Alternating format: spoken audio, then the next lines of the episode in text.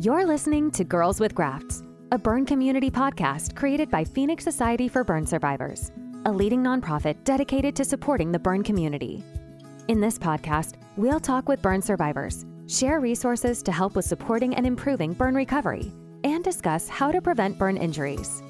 Here are your hosts, burn survivors and Phoenix Society's marketing team, Amber Wilcox and Rachel Kudlak. Hello, and welcome back to Girls with Grafts. I'm Rachel Kudlak. I'm one of your hosts, and I'm joined today with my lovely co host, Amber Wilcox. Hi there, Rachel. You're looking so springy today. Uh, well, um, it's Face Equality Week this week, and we're so excited to welcome two to the podcast. Um, we'll dive a little bit more into face equality here in just a bit, but before before we do, uh, Rachel, I would love for you to introduce today's guests. Uh, I'm really excited to have them on today, so uh, I'll let you go ahead and, and get started. Yes. And before I introduce our two lovely guests today, I do want to take a quick second and thank our Phoenix partner, Telgian. As a global leader, Telgian is saving lives through innovative fire prevention and life safety solutions. Together, Telgian and Phoenix Society unite to increase and raise awareness for fire prevention efforts. And as we mentioned, we do have two guests today. I think we've been on a roll this season with having more than one guest on the podcast. Um, so today we have Dr. Lise Deguire and Niki Averton with us. Dr. Lise Deguire is a clinical psychologist, author, and burn survivor. After being severely burned as a four year old, she spent much of her childhood in the hospital undergoing countless sur- surgical procedures. She is the author of her multiple award winning book, Flashback Girl Lessons on Resilience from a Burn Survivor.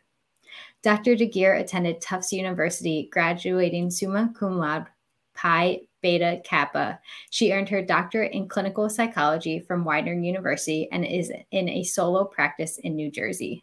She has appeared on NPR, NBC, ABC, Fox, and SiriusXM. She is a national keynote speaker and has presented for Phoenix World Burn Congress, the American Burn Association, amongst many others. She also writes for Psychology Today and has been featured in Huffington Post, Thrive Global, and many other publications. She blogs regularly about psychology and resilience, and you can connect with her on Facebook, Twitter, Instagram, LinkedIn, and her website, lisedeguire.com. And we'll have that linked in our description as well. We also have Niki Averton with us today. She is a writer, editor, and lifelong member of the Burn community. She earned an MFA in Writing for Children and Young Adults from Vermont, Vermont College of Fine Arts, where her thesis examined the representation of scarred characters in speculative young adult literature. Her short fiction has appeared in Voyage, YA Journal, and prior to becoming a full time writer and freelance editor, she was a program manager at Phoenix Society for Burn Survivors. She lives in Michigan with her wife and a small army of furry pets. So thank you so much, Lise and Niki, for joining us today. Thank you for having me. Thanks. Yes. Thanks yeah, for joining. Thanks for and thank us. you, Rachel, for those introductions. I always make Rachel do the tongue twisters. so, um, well, Niki and Lise, uh, it's a pleasure to have you. I know we have a lot to talk about today. Um, but before we get started, I'd love to learn a little bit more about each of you. Um, I know um, many in the community know each of you, um, but for those of um, that are just tuning in for the first time and those that may not know you, um, Lise, do you want to start by sharing a little bit more about your burn injury and your journey as a burn survivor for, for those listening today?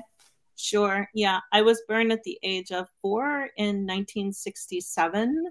So that's a pretty darn long time ago. Um, I was burned in a um, flashback fire um, uh, and uh, burned 65%, third degree. At the time, I lost my lip and my chin and my neck, and my arms were fused to my sides. So I've had a ton of reconstruction. I was a Shriner's kid and um, you know continue to have surgeries as many of us do. I, I go now to um, the lehigh valley burn center up there. But you know it's been, it's been a lifelong journey as it is for many of us who are severely burned.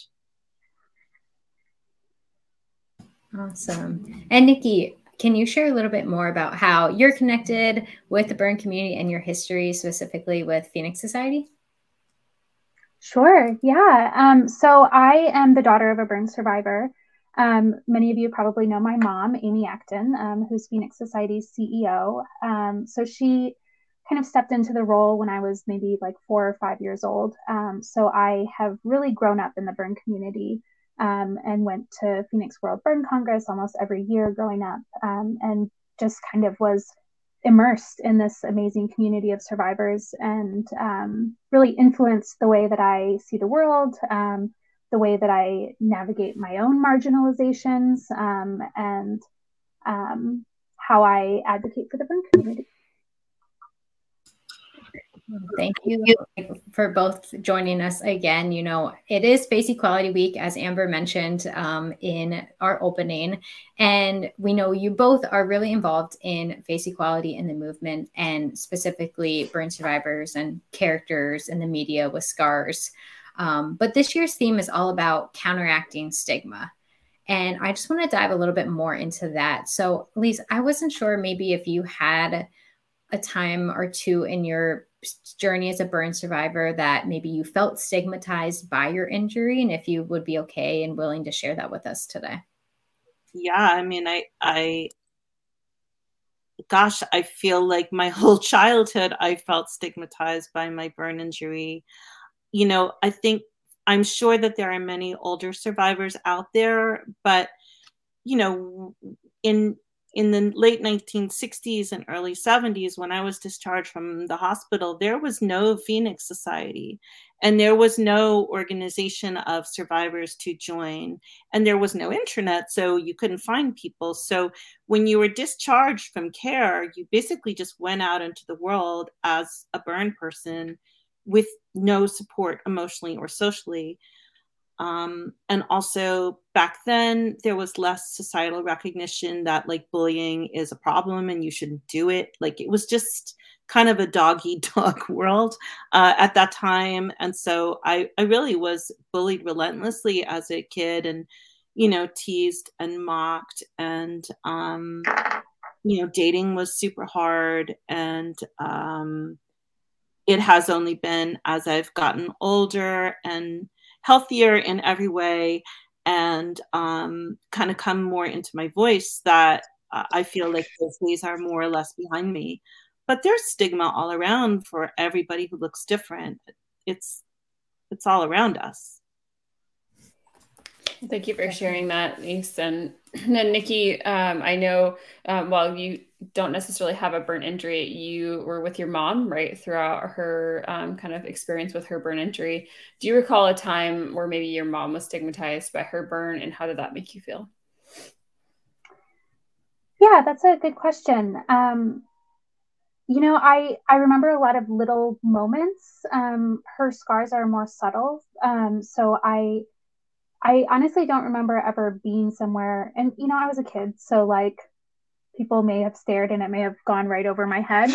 Um, but I was definitely aware that she was different. Um, and the way that she talked to me about that really minimized stigma. Um, and she used humor, she kind of normalized differences. And I, like I said, grew up kind of surrounded by other survivors. So I saw that there were others um, who shared her differences. Um, and I think that was huge and you know, me feeling comfortable talking about my mom's burn injury um, and watching her navigate the world with confidence um, kind of reduced reduced that stigma um, and helped me, you know, when I was a preteen dealing with acne and like, you know, all of the stigmas that we experience even without scars um, and finding confidence. So.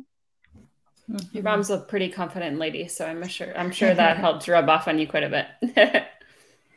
yes, and I I love the you know just face equality alliance in general because yes, the word word face is in the name, but it's so much more than that. With you know not just visible differences because i know we have so many in our community who have hidden burns as well but you know just any difference in general whether that's visible and physical or internal and emotional, you know, they're always or they're often not maybe not always but often viewed in a negative light.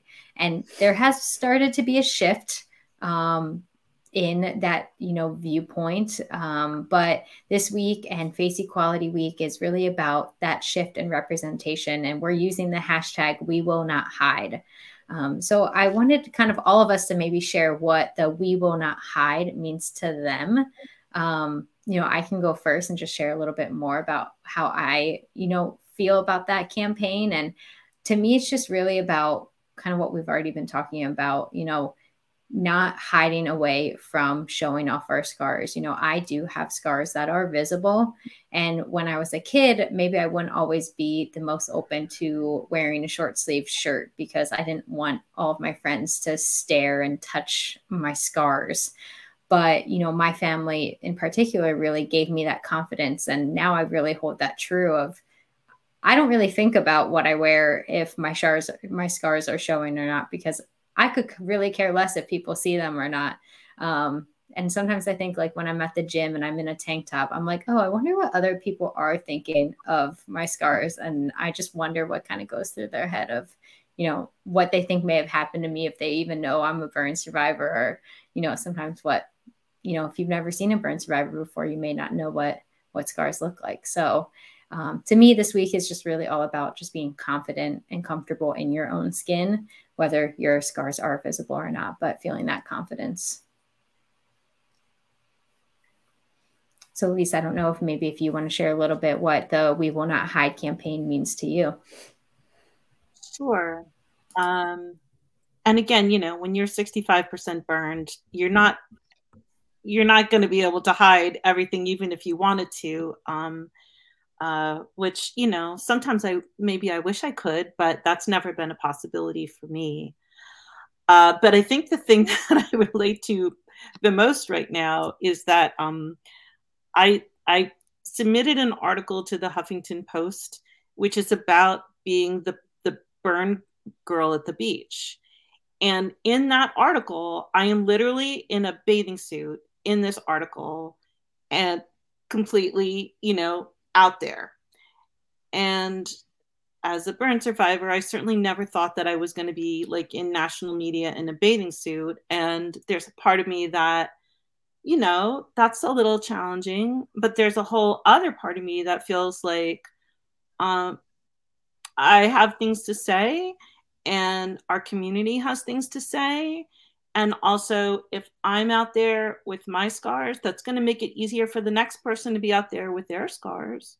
Um, and that we can all help each other in that way. So, yeah, bathing suit it is. That's my story. And how about for you, Niki? What does the We Will Not Hide campaign mean to you? Yeah, um, as someone who's not a burn survivor myself and doesn't have a facial difference, um, I think my meaning, you know, is maybe a little less relevant here and maybe a little more broad.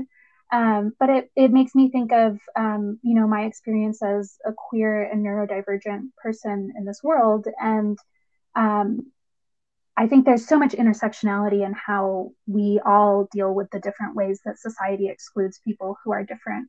Um, and so I think of we will not hide as a way to um, get people with facial differences and other visible differences into that conversation because they've been left out for way too long. Um, and I'm hopeful that that um, campaign can help start the conversation and um, get other people who have experienced exclusion in the world on board with this movement. Definitely. And Amber, I'm going to ask you. I know we don't normally ask each other too many questions, but I'd love to know. You threw me for one on this one. for you, what does the "We Will Not Hide" movement mean to you? Yeah, and I think we've talked about this a little bit, but for me, um, my burn injury from pretty much the very beginning was always very out in the open. I'm a very open person, um, really just in general, and not afraid to kind of share my life, um, whether it's on social media or just with a conversation. Um, and so from the very beginning, I continued to share um, my story on social media. And I think that part of um, being able to do that allowed me to kind of allow others to see me for who I was and, and not have to um, hide who I was from the very beginning. And so I think being able to do that has allowed me to just not be afraid, like we said, like whether it's going to the beach or whatnot. Um, I live in Florida and it's really, really hot here all the time. And so um, I really don't have a choice whether or not I want to like show my scars because most of the time I'm too hot to hide them.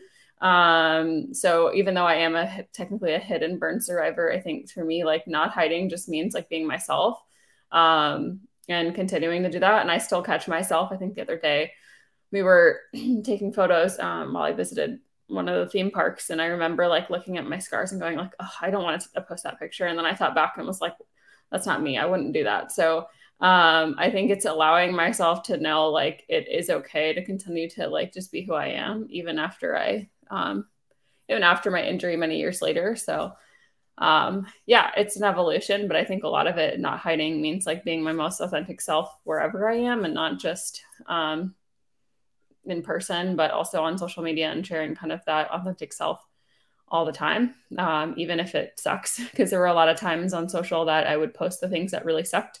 Um, and I still knew I had to do it because I think a lot of social media is just showing everyone like the positive things we do um, rather than both the positive and the negative. Especially as a survivor, right? Yes. being a survivor is hard. So if we're just showing all the positive things of that we're doing, um, the stuff that we struggle with too is is important as well. Mm-hmm. Oh, okay. Well, thank you for that, Rachel. Um, Rachel, that was a it was a good reflection. Um, Lisa, Niki, I know you both collaborated with Face Equality International on a position paper recently for visible di- differences in the arts. Um, and we've collectively all talked about this quite a bit, I think. But um, can you tell our listeners a little bit more about what that position paper was and what some of the findings were um, as a result of that? Niki, I think you should take that. Sure, yeah. Um, so the position paper, as the title implies, um, explores visible differences in the arts. Um, and I kind of started on a draft that then was brought to the committee. Um, and I drew a lot of that research from my master's thesis um, on exploring um, scars in YA fiction. and a lot of those books that I was looking at are have been turned into like multi-million dollar movies and theme parks and um, harry potter comes to mind um, and so this um, position paper explores kind of um, the the way that um, people with visible differences are represented in the media um, the different stereotypes often they fall into one of four roles in a story a villain a victim a vigilante or an outcast.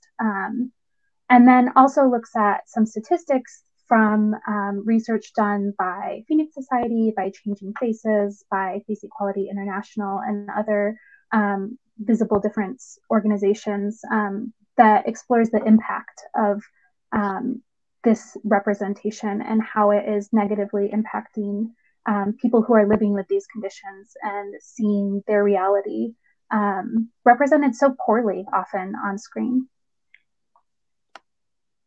Yeah, and can you share maybe some of those films and movies that you know survivors are portrayed in, and if there are any that have a positive portrayal, I, could, I would love to you know hear about those too. can I? I I want to jump in here if that's okay. Um, I remember very distinctly the very first burn survivor I ever saw on film, and I was like 18 and I went to the movies with my friends from high school to see um, The Return of the Jedi. And I was just with my friends, and in the middle of this, Darth Vader is unmasked as a burn survivor. And I'm like, oh my, I, first of all, I was horrified. And second of all, I was like really embarrassed and third of all, it was like, oh my God, that's how people think of burn people, right? You know? And so Darth Vader and there's Freddy Krueger, uh, who was, you know, sort of from the Nightmare on Elm Street stuff. I think that's his, yeah. And and you know, he's like this murderous villain that just goes around killing people. And that that came out during my, you know, youth too. And uh, you know, there's Scar in The Lion King. That came out when my little kids were like toddlers and they love The Lion King. And here's the villain of The Lion King, and he's scarred and that's like essentially the backstory is that's why he's bad right? And so i can i can go on and on about this and i won't but i guess my point is it is incredibly difficult to find any representation of a burned person or a scarred person on screen that is not embarrassing to watch or pathetic or makes you just feel like crap do you think that's why why it's so important to have the positivity on the other side right? So um not only does it make survivors feel embarrassed but um niki do you think there's some kind of stigma associated with um share like having those characters be written? Absolutely. And for most people in the world their only interaction with people with visible differences is in media.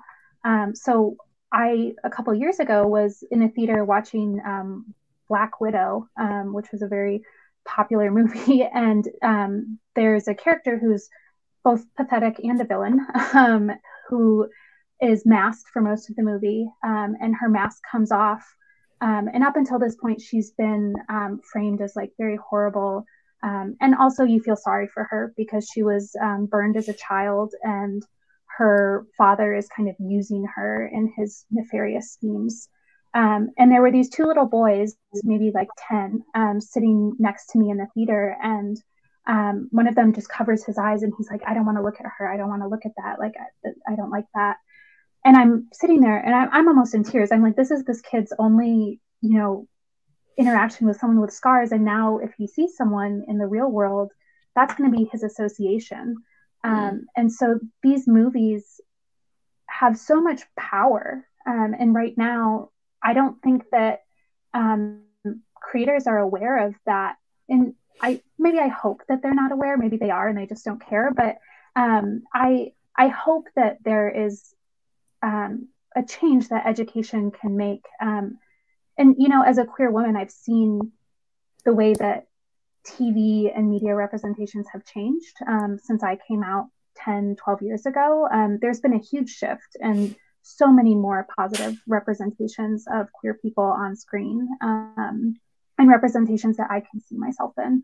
Um, and i'm hopeful that this campaign can do the same thing for people with visible differences. Mm. Yeah, and isn't it so interesting how so many of the, you know, burn survivors that we do see in movies are often masked.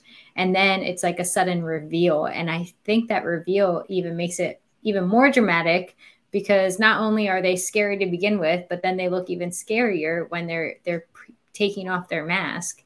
And I just wonder even if, you know, just there's like a twofold there because one they have these scars and they're already made to look scary. And then on top of it they're supposed to be hidden and then you're supposed to get that dramatic effect of oh my gosh they're even scarier than i thought they were with their mask off. And and the mask makes it seem like these scars are so terrible no one should have to ever look at them.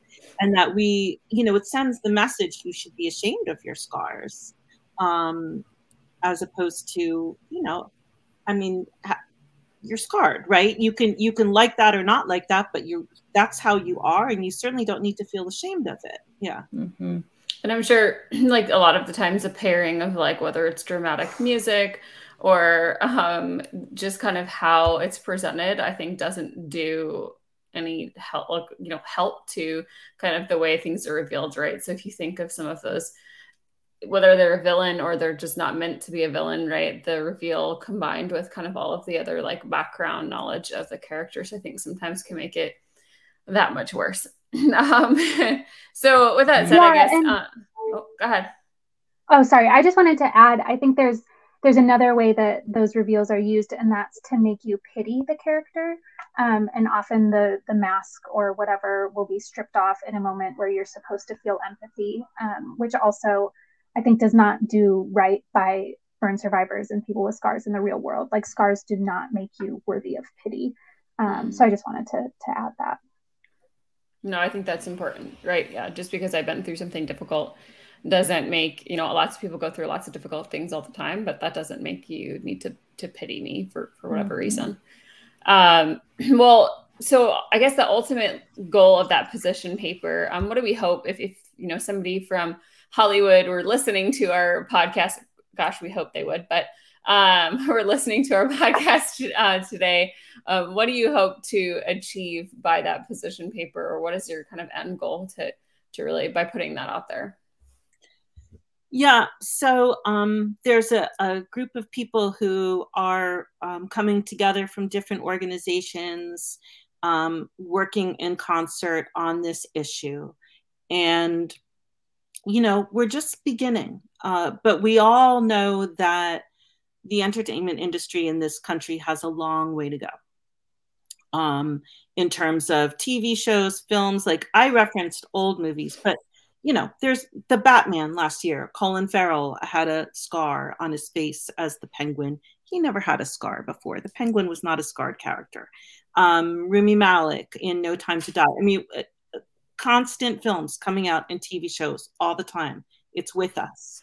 And like Niki said, like other marginalized groups, or um, however you want to say that, enjoy more and more fair representation over time um, black people and brown people and gay people and mentally ill people and all kinds of people with various struggles are no longer represented on screen in these stereotypical you know tropes so we're trying to i just i want to i want to sorry they yeah. are but it's getting better i just want to clarify Thank that you. like it's still happening it's definitely still happening but it's getting better Thank you. You're right. You're right.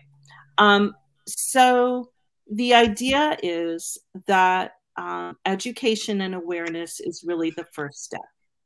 And so, and, and that education and awareness is twofold. One, we have to get the general population to say, I don't like these movies. I'm not going to go to them. This is wrong. This is prejudice. I don't like it.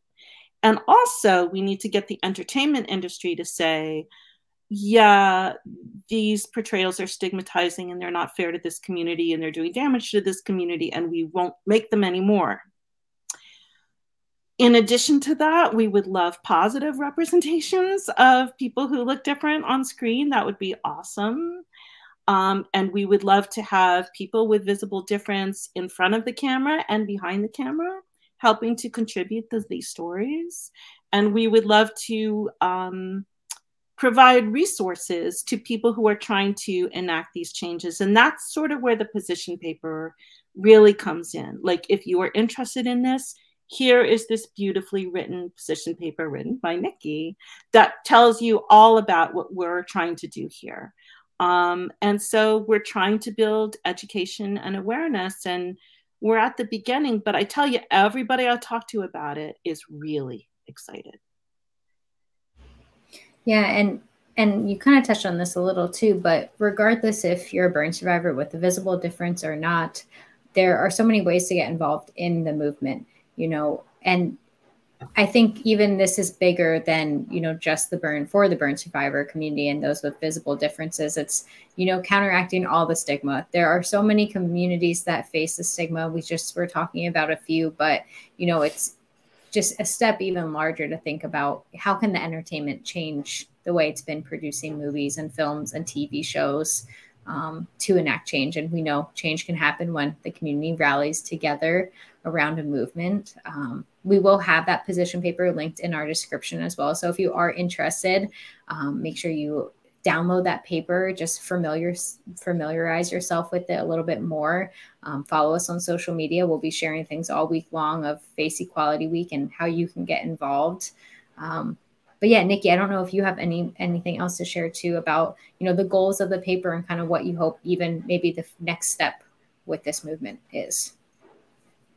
Yeah i, I mean i would second everything that lise said. Um, i would also say that it's not like you said rachel it's not just for people with visible differences. Um, and something that uh, we talk about in the paper is the beauty bias which is a documented phenomenon where people who are pretty um, are given more opportunities are seen in a more positive light um, and that's reinforced again and again by the entertainment industry um, and that impacts everybody, everybody in the world, whether you're beautiful or not, whether you fit society's narrow definition of what pretty looks like um, or not. It's it's hurting all of us. Um, and so I would say that even if you are not immediately impacted by a visible difference or part of this community, this is your fight too. Um, and this is something that you should be really passionate about. And I hope that the position paper can start to help people see that and get more people on board. I remember back in high school, I did a like end of, you know, senior year, we had to do a project. My project was on like the misconception of beauty, right? And that was how many years ago? Um, I won't even say to show my age, but um, it was a long time ago. And even then, like I, to look back, I think for whatever reason, we went through like paperwork recently that I had had in, you know, storage and that paper came up and looking through it i'm like wow we've made great strides in the last however many years but it's taking us this long to even just come this far in terms of beauty and it doesn't necessarily have to mean like right scars but like sizes of women in, in the media and things like of that nature or um, you know h- how you represent yourself um, i think it's come a long way, but to look back and see like that was a, a long time ago and we still haven't even come that far. Um, so it's shifting, but it's it takes a long time to make things happen. And I, so I think you're right, Niki. The more people we have behind these efforts, um, whether you're an ally or someone that has been affected by a facial difference, I think that's really important. Yeah, and I um, I don't know if this is necessarily a negative or positive portrayal of a survivor, but I don't know if any of you have seen the movie Bend It Like Beckham. It's on mm. Disney Plus. Well, in the movie, she has a burn scar on her leg, and I can't exact. It's been forever since I've watched the movie, but it's she has shorts on because she's playing soccer, which already isn't allowed in her culture for the woman to be playing soccer, and she shows off her scar, and it's she's ashamed of the scar, but at the same time, her coach is like, don't worry about it. Like, no one cares because you're playing, like, you're a great soccer player. And I remember seeing that when I was a kid, and just like I said, it's not necessarily a positive portrayal, but I remember thinking, "Oh, see, no, no one cares, so why would I hide it?" But she has this negative opinion on that she mm shouldn't be showing it off. I would actually say that's one of the the better portrayals, and part of yeah. that is because the actress herself had the burn scar. And so it was mm-hmm. written into the story because of her, which is a great example of a person with a visible difference playing someone with a visible difference, which we don't always see. Usually it's prosthetics or makeup. So and and let me say that's the power of the entertainment industry is you still remember that all these years later rachel as like a positive story that you actually saw that you could relate to and what a difference it would make if we had more of those um, there's a, a bit of research that uh, I recently heard about that really got my attention, which was um, this man. Uh, his name is Dr. Clifford Workman, and he um, he measured people's uh, um, bias against people who look with visible difference, with facial difference. He he measured that, you know, through whatever instruments he measured it, and then he um, did this experiment where once a day for a week, he sent these people a little mini positive story about a person with visible difference doing something good. Like, oh, so and so had scars on her face and she helped so and so across the street. You know, so and so had scars and they picked up the trash, you know, like just tiny little stories. And then at the end of that week, he measured their bias against people with visible difference and it had gone way down. So that's the power of story, right? Um, and we just don't have nearly enough of those stories. And we are stigmatized. And what if those stories were improved? It could make a huge difference. I really think it could, both for us and how people see us. Amy um, or Niki, your mom had said something to me really um, powerful not too long ago. Um, I was interviewing her for for a paper that was being written, and I, I asked her, you know, her about her view on this and she to this day it's like my favorite quote that she's ever given but she had mentioned like the people that i know and the people that i'm friends with are not the people that i see right in in these stories and, and i think that's so powerful um because it's so true i think of like i've had the pleasure um i've only been burned a short amount of time but the the individuals that i've met don't meet the right the stigmas and things and if only everyone that I knew could also know those things about the people that I've meet. And I think because there's such a small population of survivors out there that yes, my view of a burn survivor is going to be very different because I know people like Amy and, and people out in our community that are um, just doing great work, but are also great people. And so I think it's really um, it's really important that right i think it's like getting to know that person. I think Lise what you're saying is really really true right of like once i get to know that person and know that they're not the villain it changes like how i feel about that person. Um but that always stuck with me. Your mom gave me that quote and i always thought like that's just such a simple thing but it's so true. Like um of like these people that we know um I can't think of somebody who's like anyone I see on TV. So it's really hard for me. I have this like internal complex of like that's what they're portrayed as, but those aren't the people that that I know. And so it's just always been something that stuck with me um, for whatever reason. But I'm like, it's so she's so she was so correct in in, in her assumption of that. Mm-hmm. Yeah, mm-hmm. and, and, as a oh sorry. Go no, go ahead. Um, I was just going to say, as a writer myself, um, writing fiction, that is a huge driver. And um, the novel I'm working on right now is about um, a 16 year old girl. It's fantasy, but she's burned in a fantasy war um, and then ends up at a hospital with other burn survivors. And one of my main goals with this story was to reflect the community that I know exists and the different ways that people cope, um, whether that's through humor or confidence or makeup or whatever. Um, and I think that if more people could see representation like that, um, their um, creativity when creating characters with scars would improve. Um, because right now we're all just drawing from the same pool of bad representation as creators. So, mm. yeah. And I know uh, we're going to dive into your, you know, I know you wrote a guide all about that, but I did have a question. I wanted to go back to the, when you mentioned, when we are talking about the Bend It Like Beckham movie, I didn't realize that that actress did have that scar. I just, I guess I assumed that she naturally, or it wasn't built on for any reason. It was just part of her personal story, which is the case. But when, you know, we want Hollywood to include burn survivors in their stories and in their movies and whatnot. Do you think it's important to sh- like I guess how much should the burn survivor story kind of be part of that? I don't I, I'm not sure if my question's clear or not, but I just wonder how we can incorporate the burn survivor journey without taking away from maybe whatever the writer is also trying to accomplish in whether it's a movie or a TV show or whatnot.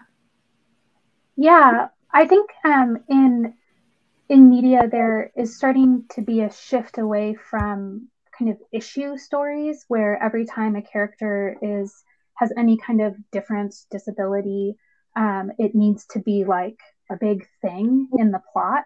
Um, and so part of what i liked about bend it like beckham is the story was not really about her being a burn survivor. It was like a not even a subplot. It was just a moment that came and went and wasn't really a big deal um, and I think we, I mean, we obviously need more heroes um, and protagonists with scars, but we also need more teachers or neighbors or people you pass in the street or supporting characters. And that I think is a great place to start. That also is really easy to do. Like you don't need to explain every difference that's on screen.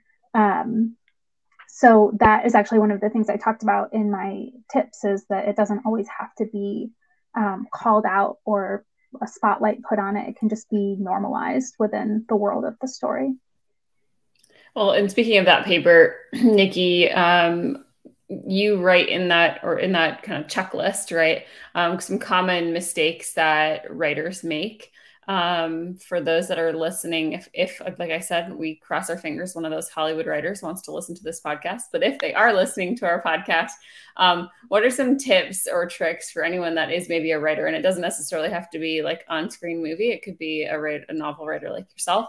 Um, what are some of those things that you like, quick tips that you want them to think about um, if, as they're kind of venturing? You know, we're, we're talking about why we hate it, but but how can we fix it, kind of thing.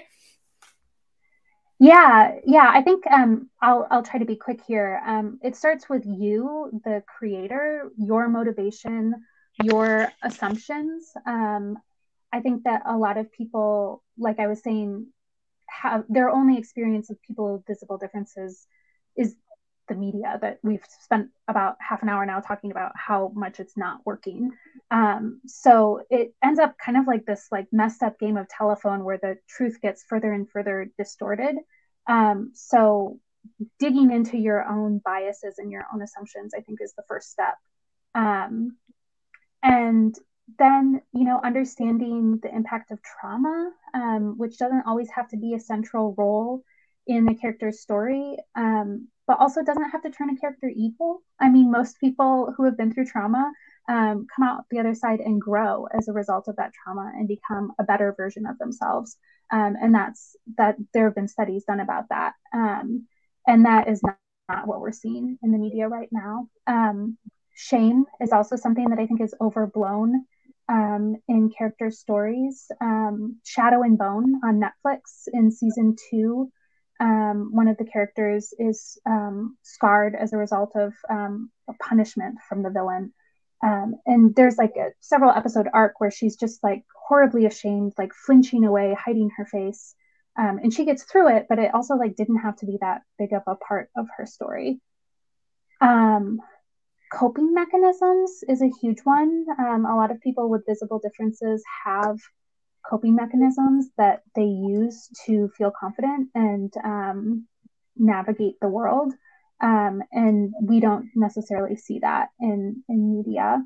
Um, and then I will end on hope, um, I think, is a, a, thing that's missing from a lot of these stories. Um, the kind of narrative that we're seeing is that if you experience a trauma that changes your appearance, your life is over. Like you obviously have to put on a mask and start doing crime and hurting people. Like that's the only path available to you, um, which is just not true. Um, I haven't so robbed any banks that... recently, so I, I, don't think, I don't think that. Uh, yeah, it hasn't hit me yet. yeah, yeah. So showing that there is there is life after a appearance changing event. Um, there's love. There's community um, there's laughter and hope um, i think is the most essential thing. If if writers and creators of media do nothing else that is the thing i would want them to hear. Yeah. That's awesome and, and appreciate you sharing all that. Yes and we will have your guide um, linked in our description as well. So for all the writers out there, maybe you're someone who just wants to learn more too. Um, you definitely have to check out Niki's guide. It's it's a great resource, um, and share it with your friends and your your writing friends too. Especially the ones in Hollywood, right? yeah. Yes. If anyone listening has any Hollywood connections, please send them this podcast. Amber's trying real hard today. yes. and well, but I did ahead, also want to, yeah, just ask Lise too. Um, if you just had any, I don't know, if it's tips or tricks or maybe a few things you definitely would want, you know, writers or others to know or to hear out right now. If you have anything else you would like to share.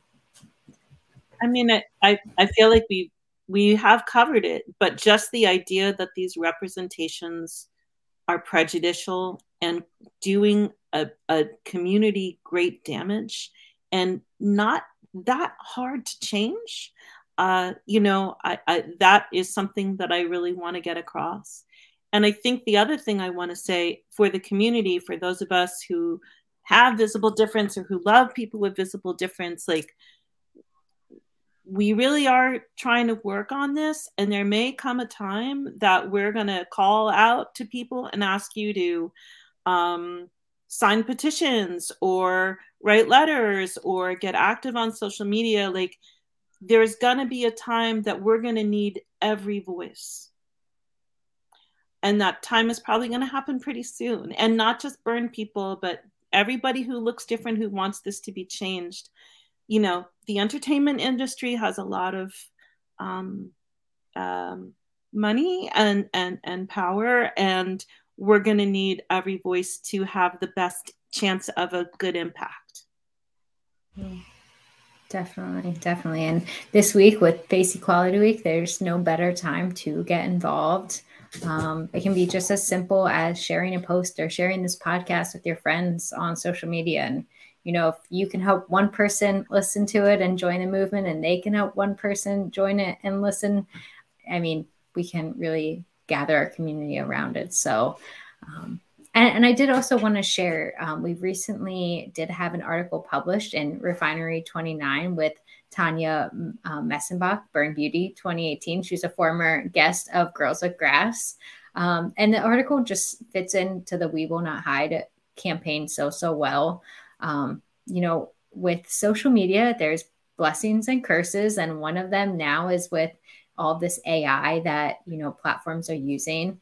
Um, and the article on Refinery 29, which we will have linked below as well, um, dives into apps like Bumble and TikTok, who have been taking down um, you know not just burn survivors but anyone with a visible difference their photos and their videos because the ai is tr- grabbing their content and flagging it as violent and graphic um, so i think this just you know really just goes into we're talking about hollywood and the arts and that call on for more representation there but it's just even more wider too and just the world in general you know the AI platforms are using, you know, the millions and millions of photos that are online and knowing and learning what is a face and what is graphic and what's not. But, you know, it's it's just so so sad to hear that, you know, even with what many folks are looking as this great technology is actually really hindering our community even more and, you know, pre- preventing them from posting, you know, photos and just videos of them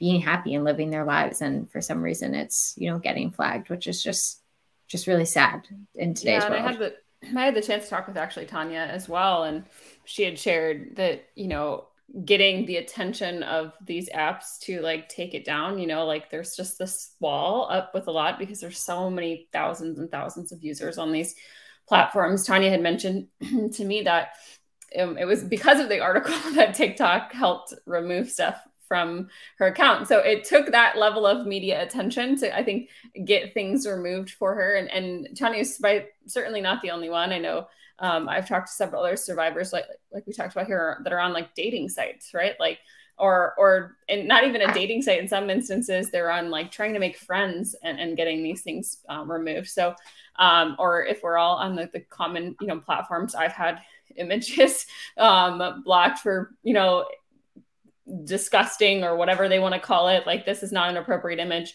um, for like my scars so i think it is something that unfortunately we have to be better about but i think they're trying to improve the technology but um, it's not going to happen overnight and the more we can make aware i think just being aware of these issues um, that that live out there for survivors that have to go through um, so yes we will definitely put um, the article. We invite you to read it, but also share it on your social media channels. Um, Tanya um, is a wonderful advocate for the, the beauty community as well, um, sharing her stories, um, but also sharing her tips and tricks for other survivors. So um, we'll also put a link to her podcast in the description mm-hmm. as well. Yes, definitely. Well, I know we are running up on our time here, and kind of before we close out, I did just want to open it up to both you, Niki and Lise, and if there's you know any other insights or just any any other information you you would want to share with our listeners today. Niki.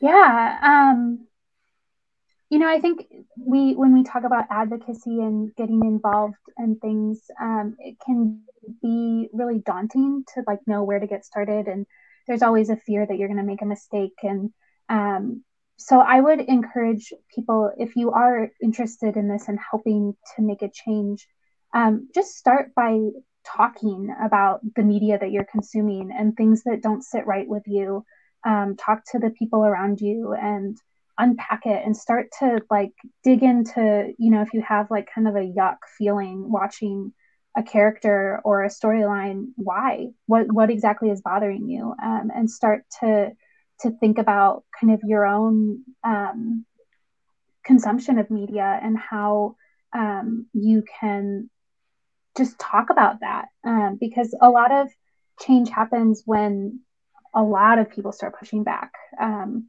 and so starting those conversations with your friends and sharing you know this really sucked for me as a burn survivor or um, as a person with a disability watching this um, is a great place to start. Yeah i just i i love what you just said there niki and you're absolutely right. There's i really think that most people as soon as they see this they they object and it's our friends it's our family it's our school people or you know school peers or people we work with or church community or whatever that if we just start to say um, did you see this movie this representation this makes me very uncomfortable, and here is why. Almost everyone, as soon as you say that, they're like, oh, I never even thought about this. And so the more that we can just raise awareness and consciousness, and you're right, it it can just be each one of us at a time, we start to create a societal change where this won't be tolerated anymore. Where maybe the next villain comes out in a James Bond movie and nobody wants to see it because nobody wants to see that old scarred, you know, trope of an evil person again. They're tired of it. Wouldn't that be great? Well, I want to thank you both um, for joining us. Uh, as a reminder to those listening, um, you can follow Face Equality International on social media. Face Equality Week is May 15th through 19th, and you can learn more at faceequalityinternational.org um, if you're interested in learning more um, about the movement. Um, so, with that, we always ask our guests two final questions. If you've done your homework, you already know them, but um, we will kick off with my favorite question: um, is what does self care look like to each of you? So, Niki, do you want to kick us off? Sure. Um, for me, self care is about understanding myself and what I need, um, and feeding those needs um, instead of ignoring them. so preparing in the way that I need to prepare. Um, Sleeping when we're tired, right? yeah. yeah. yeah. And how about you, Lise? Yeah. So for me, self care has a lot to do with my mindset and um, noticing when my mind is getting too jammed up with too much stuff or when I'm anxious or tense or pressured. Um, catching myself so I stay more in the moment, um, meditating, exercise, getting outside, listening to music. All those are my tricks, you know, but all these things that slow my mind down so that I can just be in the moment and bring whatever strengths I have to bear to that moment. Yeah, I, I love that. And our final question is what do you do to celebrate your anniversary? And so, Lisa, I'd love to hear from you. Maybe some ways you have celebrated or you celebrate each year. And Niki, I'd love, you know, if you want to share, you know, either an awesome way you've celebrated with your mom or an awesome way you would recommend maybe someone to celebrate a anniversary who's looking for a fun new way to celebrate. So, Lisa, I'll let, I'll let you kick us off. So, um, and this honestly, when you said that, Rachel, I felt a little sad because again, I am not the only person out there like this, I am sure. I was not connected to this community for almost all of my life because I was discharged without it when because there wasn't one. And mm-hmm. then uh, by the time there was one, I was just kind of in my own head moving along with my life. So even knowing that there was such a thing as a burn anniversary, that's something that I've only come to realize a few years ago. Mm-hmm. And how do I celebrate it? I I notice it. Sometimes I'll write about it. Um, I have one cousin who always remembers the year, the day I was born, and he texts me. So it's a quiet noticing for me. Um, I love people who embrace it as a big celebration. I think I would have done that if I had I even knew about mm-hmm. it. Uh, but um, I I try to remember the positives about the day as opposed to the fact that it's also a traumatic day. It's both mm-hmm. for me, to be honest with you. It's it's not just rah rah, you know. Mm-hmm. It was hard that yeah. day, so it's it's all of those things. I know that's not a cogent answer, but that's no, no, no. Thank you so much for sharing us, sharing yeah. that with us. I mean, that is certainly common. You know, mm-hmm. we I think I come yeah, I come from the hoorah, let's celebrate. But you know, so many of our community members, you know, that day isn't a positive day for them, and that's okay too. So, you know, whether it's just, you know, maybe thinking of three things you're grateful for that day, or just even maybe and you don't want to think about it at all. That's that's okay too. We we love hearing from, you know, all of our survivors in our community, the different ways that we choose to either celebrate or not to celebrate the burn anniversary. And I think it's it's interesting you both, you know, are so into writing, right? But I think um, writing has such a power over um like mental health right of like being able to write it down at least you could probably speak to this better than anyone but um i know for me like i need to be better about that right of like writing down how i'm feeling or like whatnot but there is that level of like therapy in just being able to write how you're feeling. Um, and I need to do it more, but um, maybe this podcast will inspire me to continue to do it even more. yeah. Yeah. Writing is extremely helpful in terms of just processing thoughts and feelings and experiences and putting them into words and then they're not just in your head and then you can see them and then you can maybe even share them and, and feel more connected. So, yeah. Mm-hmm. How about you, Niki? Yeah. Um, so Amy's injury was an electrical injury. Um, and I think I mentioned before that humor is one of the ways that she copes. Um, so she calls it Zapper Day. Um, and we usually as she would. yeah, we, I mean, we we talk about Zapper Day. We um, I mean, I always, you know, thank you for surviving. um, mm-hmm. I'm glad that you did that. Um, and you know, we we usually try to spend some time together as a family. Um, it's not like a, a huge occasion, but it's definitely a day that we kind of mark and acknowledge. Um, we talk about her parents a lot on Zapper Day, also, um, who are both gone now, but um, they were such a huge part of her she was 18 when she was burned. Um, so her kind of coping and surviving and their roles in um, helping her through that time. So that's I love that she's renamed it Zapper Day. That's very Amy, I feel like. so I love it. Um, well, um, with that said, we want to just send over a special thank you to both of you for joining us this week. Um, we know how important this topic is, and both of you have been wonderful advocates for um, for helping with with the movement. So, um, if anyone wants to get in touch with um, both of you, we will put it um, in our show notes as well. Um, but with that, we just encourage the community that's listening today to continue to follow both Phoenix Society and Face Equality Week on social media, or face sorry, Face Equality International on social media, please, the more that you share the articles that um, this group has written or that have been published um, in honor of survivors, the more that we can spread awareness. So we really appreciate it. And with that, we want to thank you both for joining us today. Yes, thank you so much.